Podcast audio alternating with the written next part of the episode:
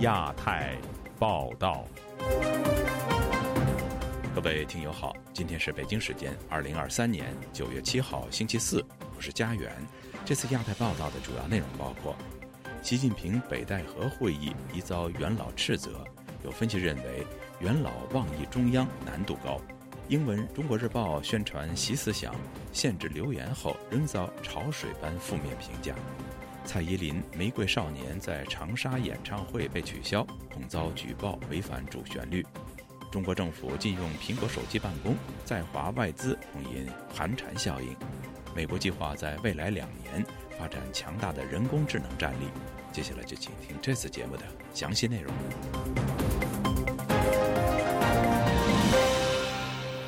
日经亚洲社论撰稿人中泽克二撰文表示。中国领导人习近平在今年夏天北戴河会议期间，因国家走向而受到元老们的斥责。有分析认为，中共的元老们已经被严加看管，不可能有机会聚在一起妄议中央。详情，请听记者黄春梅发自台北的报道。中国领导人习近平缺席二十国集团领导人峰会，引起国际舆论揣测。曾经担任日经亚洲中国分社社长中泽克二撰文写道。中国国内政治出现动荡迹象，今年夏天北戴河会议似乎是个前兆。文章称，现今的中国经济遭遇改革开放以来前所未有的衰退，同时青年失业率恶化到中国停止发布数据的程度。此外，两名火箭军高级将领遭到整肃解职的消息七月曝光后，军队陷入骚乱。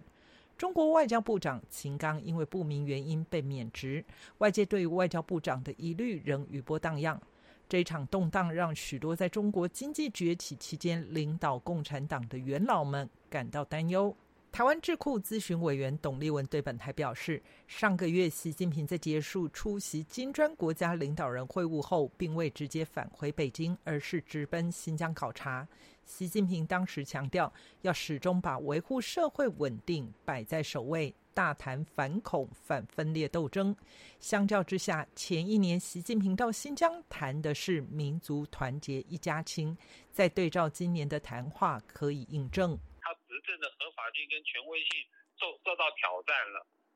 而且呢，他他自己哈已经极端的恐惧了。中泽科尔引述所谓的消息人士称，北戴河会议前，党内元老们已经先行召开会议，总结他们的意见之后，只有几位元老前往北戴河向习近平传递他们的共识。如果政治、经济、社会动荡持续下去，没有采取有效应应措施，中共可能失去公众支持，对统治构成威胁。报道指，这一群元老的核心人物是中国前国家副主席曾庆红。旅美评论人士陈破空接受本台访问时表示，曾庆红跨越了各派系，他既是江派，也是红二代太子党龙头人物。如果这项消息属实，说明二十大是在江派或残余势力帮助下成功将团派团灭。他提到，在二十大胡锦涛强行被架离时，现场笼罩在惊恐的气氛中，习近平在会后却跟曾庆红谈笑风生。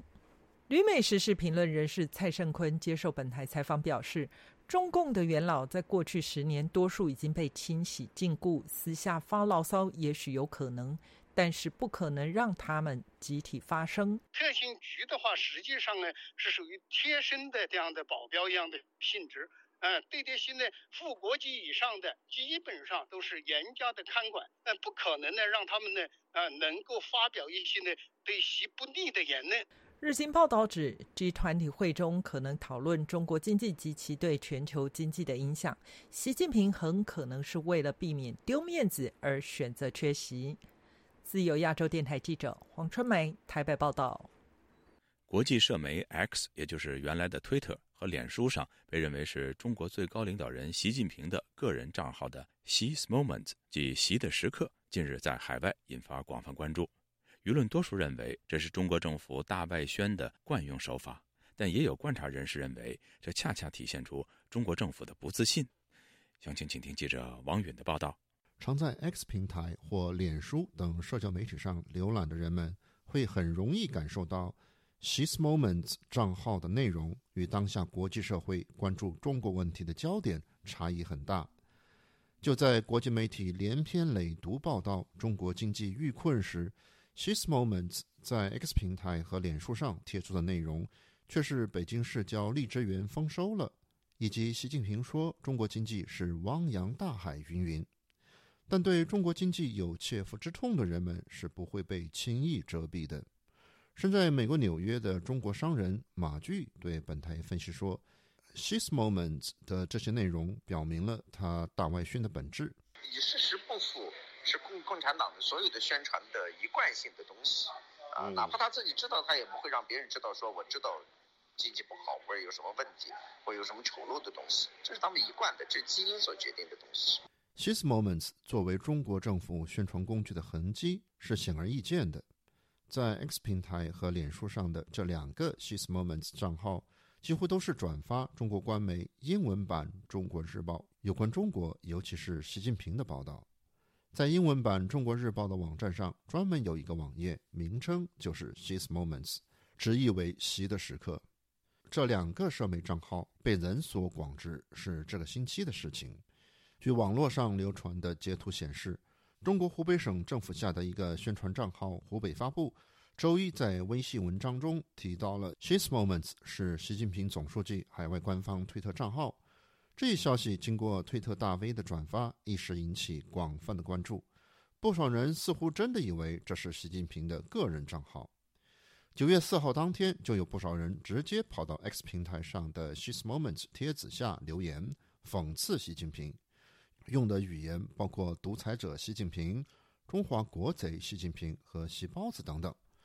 身在荷兰的艺人是林生亮说：“这个账号的受众面可能很窄。这个他虽然写的是英文，但实际上他他的看的还还不是说不是说让外国人看的，就是在外国的这些华人华侨，或者说这些留学生能看看懂这些英文的人看的。”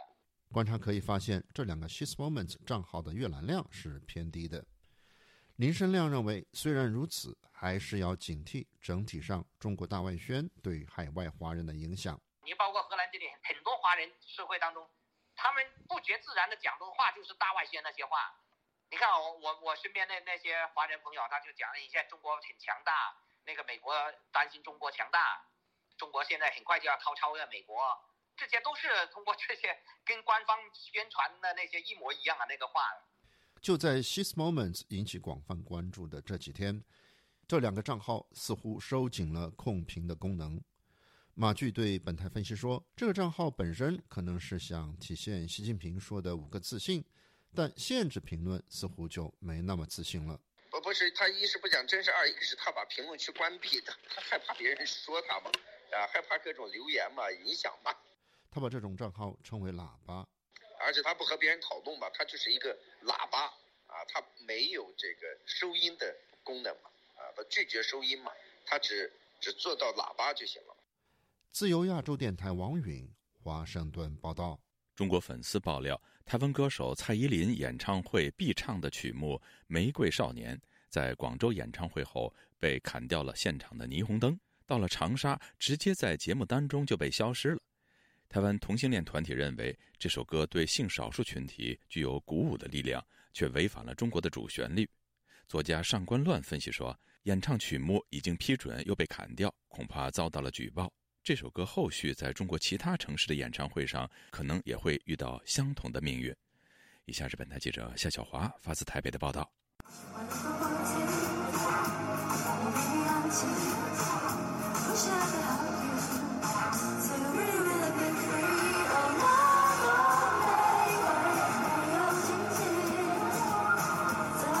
谁把谁的灵魂装进谁的身体？你并没有罪，有罪的是这个世界。生而为人无罪，你不需要抱歉。喧哗如果不停，让我陪你安静。这首蔡依林和阿信作词、剃刀奖和蔡依林作曲的《玫瑰少年》是蔡依林世界巡回演唱会必唱的名曲。二号在湖南长沙开唱之后，粉丝却发觉这曲子消失了。名为陆野子的网民就在微博指出，这首《玫瑰少年》在广州演唱会之后被砍掉彩虹灯，到了长沙演唱会直接砍掉这首歌。台湾文化人张铁志也在推特发文说，蔡依林的歌曲《玫瑰少年》在长沙被禁，真是非常中国。这首歌在二零一九年颁获金曲奖年度歌曲大奖。当时台湾同性婚姻落实法制化满月不久，距离屏东县高树国中学生叶永志因为性别气质不同遭到同学霸凌，被发现沉尸在学校厕所，则已经过了十九个年头。台湾歌手张惠妹的《彩虹》一曲也曾经在中国被禁。台湾同志咨询热线社工主任郑志伟接受自由亚洲电台采访说：“我们台湾几个天后其实都非常有性别意识，张惠妹啊、蔡依林作为一个同志，都可以在他们的演唱会里面获得满满的力量。我我知道蛮多的天后级的人都有一些性别友善的这个表达，可是我觉得也跟他们目前中国的打压民间的多元的声音，其实主旋律是非常不符合的啦。”郑志伟提到，网上很多中国同。志论坛、大学同志社团被取缔，对于中国执政者来说，同志、女权运动比较进步的性别议题，都是受到西方的影响。中国曾经打击所谓的腐剧，描绘男生和男生有模糊暧昧关系的，上瘾一句就被批判不良风俗，遭到封杀。郑志伟说：“一首成功的性别歌曲，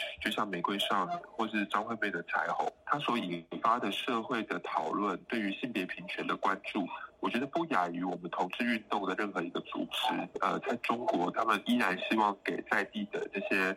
支持性别平等、支持多元的中国的歌迷多一点点支持啦。蔡依林当年以《玫瑰少年》拿下金曲奖，发表感言就曾经讲过：“叶永志提醒了我在任何情况下，我都可能成为某种少数。我要更用同理心去爱任何我身边的人。”这首歌不是写给某一个人或是某一群人，是写给每一个自由的灵魂。你一定要记得选择你自己，支持你自己。玫瑰少年在长沙演唱会被消失，网上一片骂声，怒指当局越来越封建。粉丝就说：“这首歌没有惹到谁吧？明明是一首反对霸凌、很正能量的歌曲。”五月天内地演唱会频繁被唱啊，被砍得毫无道理。持不同意见的网民则说：“非要把这首歌狭隘的曲解为他们的，别自我高潮带节奏了好吗？有没有可能是歌单随机啊？”但也有粉丝说：“无论是不是被砍，感谢这个世界有蔡依林把永志的故事带给我们，任何人。”都值得被这个世界温柔以待。蔡依林官方微博只抛出演唱会的照片，并没有提到此事。长沙文化部门也未见对此事说明。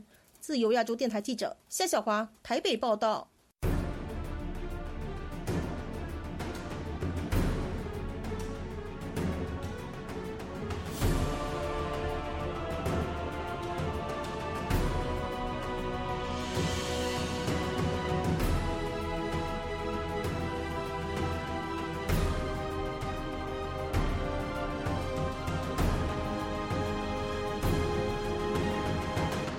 国已经要求中央政府雇员禁止使用包括苹果手机在内的外国电子设备办公，以维护国家安全利益。虽然这一禁令此前早有消息传出，但中国政府正在加大执行力度。有分析指出，上述举措可能会对在华外资品牌产生寒蝉效应。以下是本台记者经纬的报道。《尔街日报》本周三报道，中国禁止中央政府机构官员在工作中使用苹果手机及其他外国电子设备。报道援引知情人士透露，政府雇员是在最近几周里接到的上级指示。目前该禁令的限制范围尚不明确，但一些中央政府监管机构的员工表示接到消息。在荷兰的中国异议人士林生亮分析说，此次中国政府针对苹果手机在内的外国电子设备的限制，并非首次尝试，而是扩大了这一禁令的覆盖范围。在深圳，去年都已经开始，内部领导就已经规定了，虽然没有公开。呃，我认识的朋友当中，他就是已经禁止特斯拉进入单位，禁止在办公场所使用那个外国品牌的手机，甚至他连办公的全部都是用内网，指定用华为的那个电脑。最近禁令在中国社交媒体上引发了广泛讨论，北京网友纷纷表示，所在机关单位早前就已经统计苹果手机的使用情况，而中国政府目前正在加大力度敦促该令被严格执行。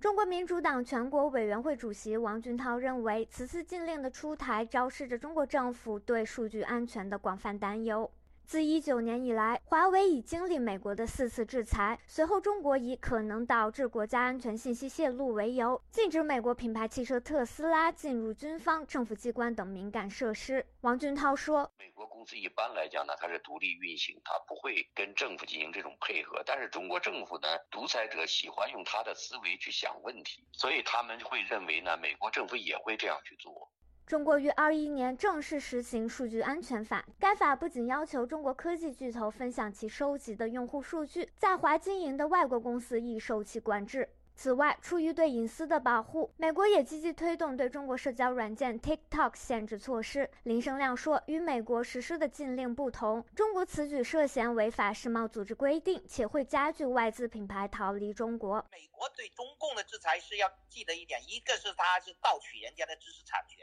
这是两完全两是两个概念的。而且它现在不是说单单是针对美国，它现在针对所有外国品牌都不可以使用。《华尔街日报》评估说，该命令是中国政府为了减少对外国技术的依赖和加强网络与信息数据安全而采取的最新措施。此举可能会对在华外国品牌产生寒蝉效应。华盛顿智库哈德逊研究所国际经济和国安问题专家沃特斯表示，上述禁令只会继续阻碍外国投资，并使中国成为外国公司不可靠的市场。自由亚洲电台记者经纬华盛顿报道。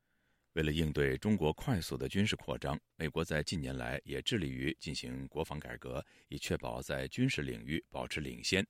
近日有消息传出，美国政府正在规划于两年内建造一个庞大的军事人工智能系统，以应对中国等对手所带来的威胁。以下是本台记者唐媛媛的整理报道。据《华盛顿邮报》报道，美国国防部正在规划在两年内建造一个人工智能网络，希望透过结合无人机与自主系统来遏阻中国在印太地区扩张的野心。美国国防部部长凯撒琳·希克斯本周三在一场会议中指出，五角大厦计划在近期划拨数亿美元预算来开发数千个陆海空人工智能系统。这个项目着重于小型、智能、低成本。希克斯在周二表示：“我们并不在战争中，我们不希望进入战争。但是美国国防部必须要像在战时一样快速移动，因为中国并不会等待我们。”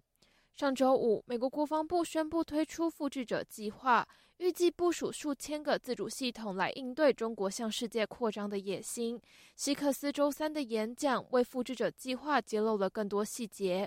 外界推估，这项计划是受中国的军事发展所推动，因为中国如今军事发展快速，目前解放军已经拥有比美国还多的船舰，同时也已经投资于自主系统研发。自二零二一年起，美国已经将人工智能系统运用于中东地区，因为多数美军舰艇已经被重新部署至印太地区，导致中东较为缺乏战舰航行。因此，美军创建第五十九任务部队，以将无人机部署在海面的方式监控海洋数据。自由亚洲电台记者唐媛媛华盛顿报道。中国一直强调，在福岛核废水排放问题上，中国会切实维护人民健康。不过，日本媒体报道，日本政府曾就核废水排海向中国政府建议加入国际原子能机构的评估机制，却被中方拒绝。有专业人士批评北京以政治凌驾科学。请听记者高峰的报道：国际原子能机构 IAEA 的评估机制由多个国家的研究机构组成。对日本政府和 IAEA 分别检验福岛近海海水的监测结果进行比较和分析。据报，为了保持客观性，当事国日本没有加入机制。日本共同社引述外交消息人士的话说，日本政府今年以来多次通过外交渠道敦促中方加入有关机制，但是。中方质疑机制的有效性和独立性等，因此没有接受日方的建议。长期关注中国核电政策的香港资深工程师李广德表示：“中国素来积极参与配合国际原子能机构的事务，这次面对核废水排放，北京的态度却截然不同，实际上是罔顾人民健康。”中国他希望通过这个国际原子能机构来向世界证明中国在这个核电方面的能力，同时向海外的国家输出自己的核电产业。如果中国政府关心中国人民的健康的话，他更应该积极参与这种监测机构，第一时间可以看到，第一时间可以指出问题，第一时间呢，呃，可以呢改变排放的方式。李广德说：“有关决定反映中国不尊重科学，甚至认为取得更多科学数据只会妨碍他煽动反日情绪的目标。这种态度呢，凸显出呃用政治来凌驾科学。他宁愿不看不问科学数据，只是公开的来指责日本，但是又没有那个科学数据支持。日本首相岸田文雄正在印尼参与东盟峰会，外界关注岸田将如何与同场的中国国务院总理李强接触，讨论核废水排放和中方水产禁令等事宜。台湾政治大学国际关系研究中心研究员宋国成认为，日中双方以什么形式商讨核废水问题并不重要，关键是中方的态度。中共不会妥协啊，因为他好不容易逮到一个机会，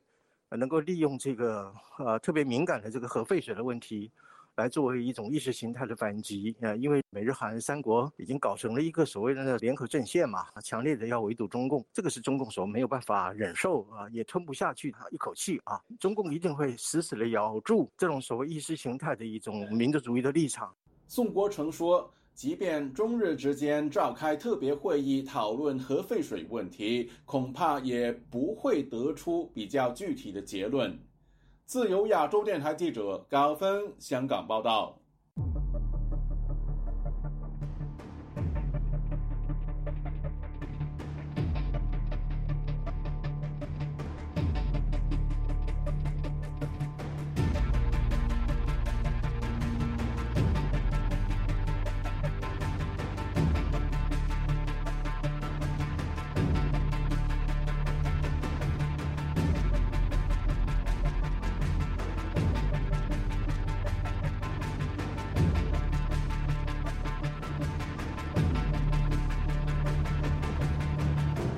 中国星期三公布的九月份零售业景气指数为百分之五十点八，零售业比上个月缓步回升。然而，对于即将公布的进出口数据，国内外的分析都认为可能会持续走弱，压力仍在，难以乐观。以下是本台记者黄春梅发自台北的报道：中国商业联合会周三发布九月份中国零售业景气指数为百分之五十点八，比上个月回升零点五个百分点。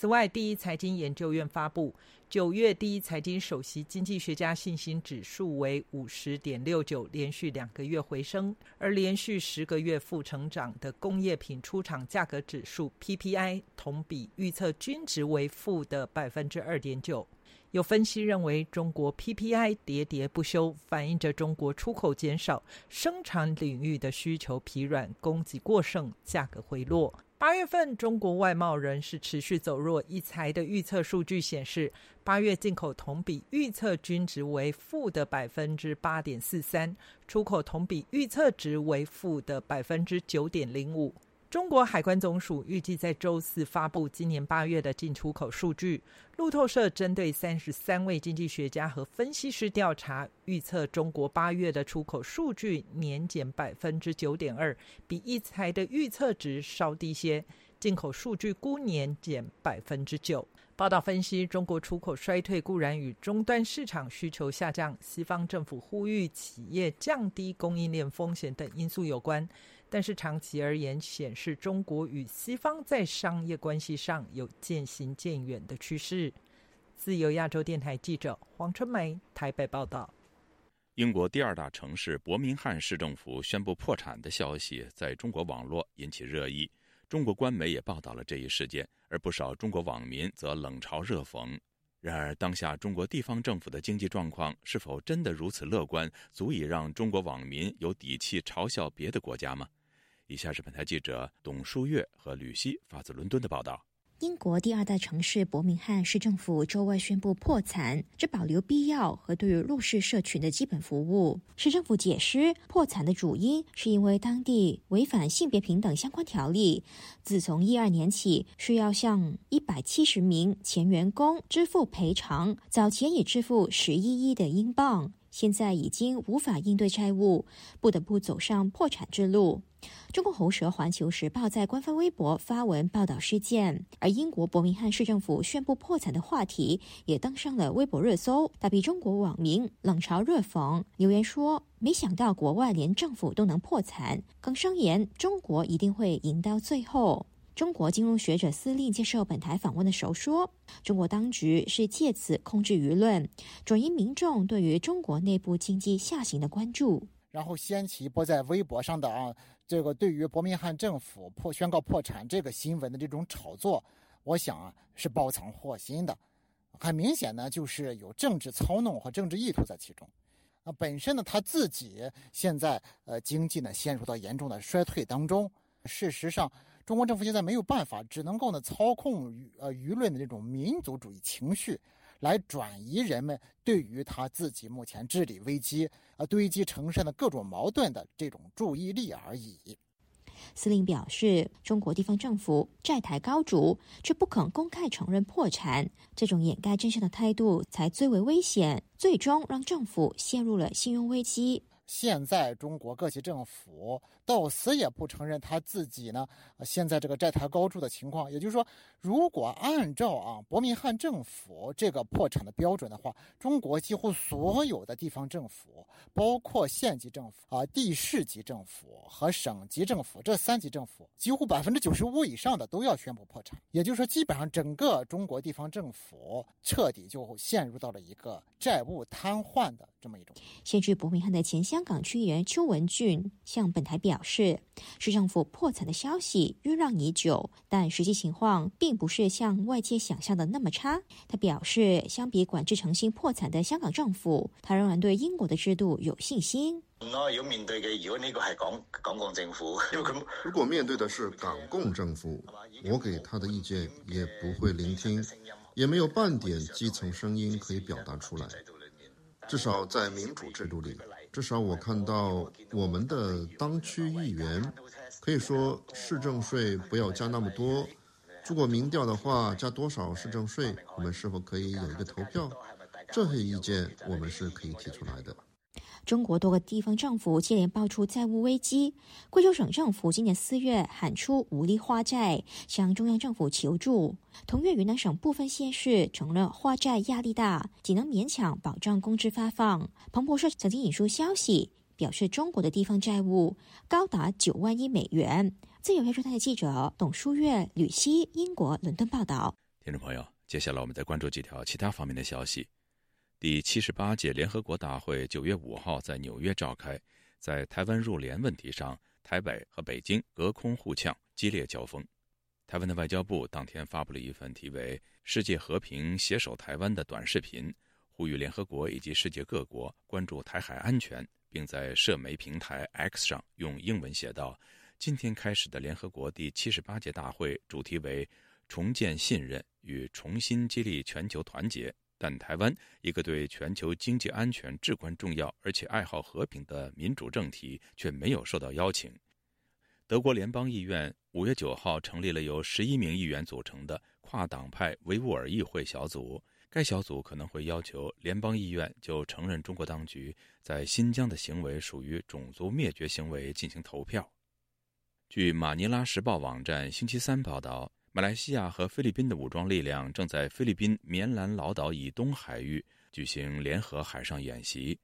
据日本共同社报道，针对中国公布的新版地图，日本官房长官松野博一九月五号在记者会上表示，已经以尖阁诸岛被标注为中国的钓鱼岛为由，通过外交途径提出严正抗议。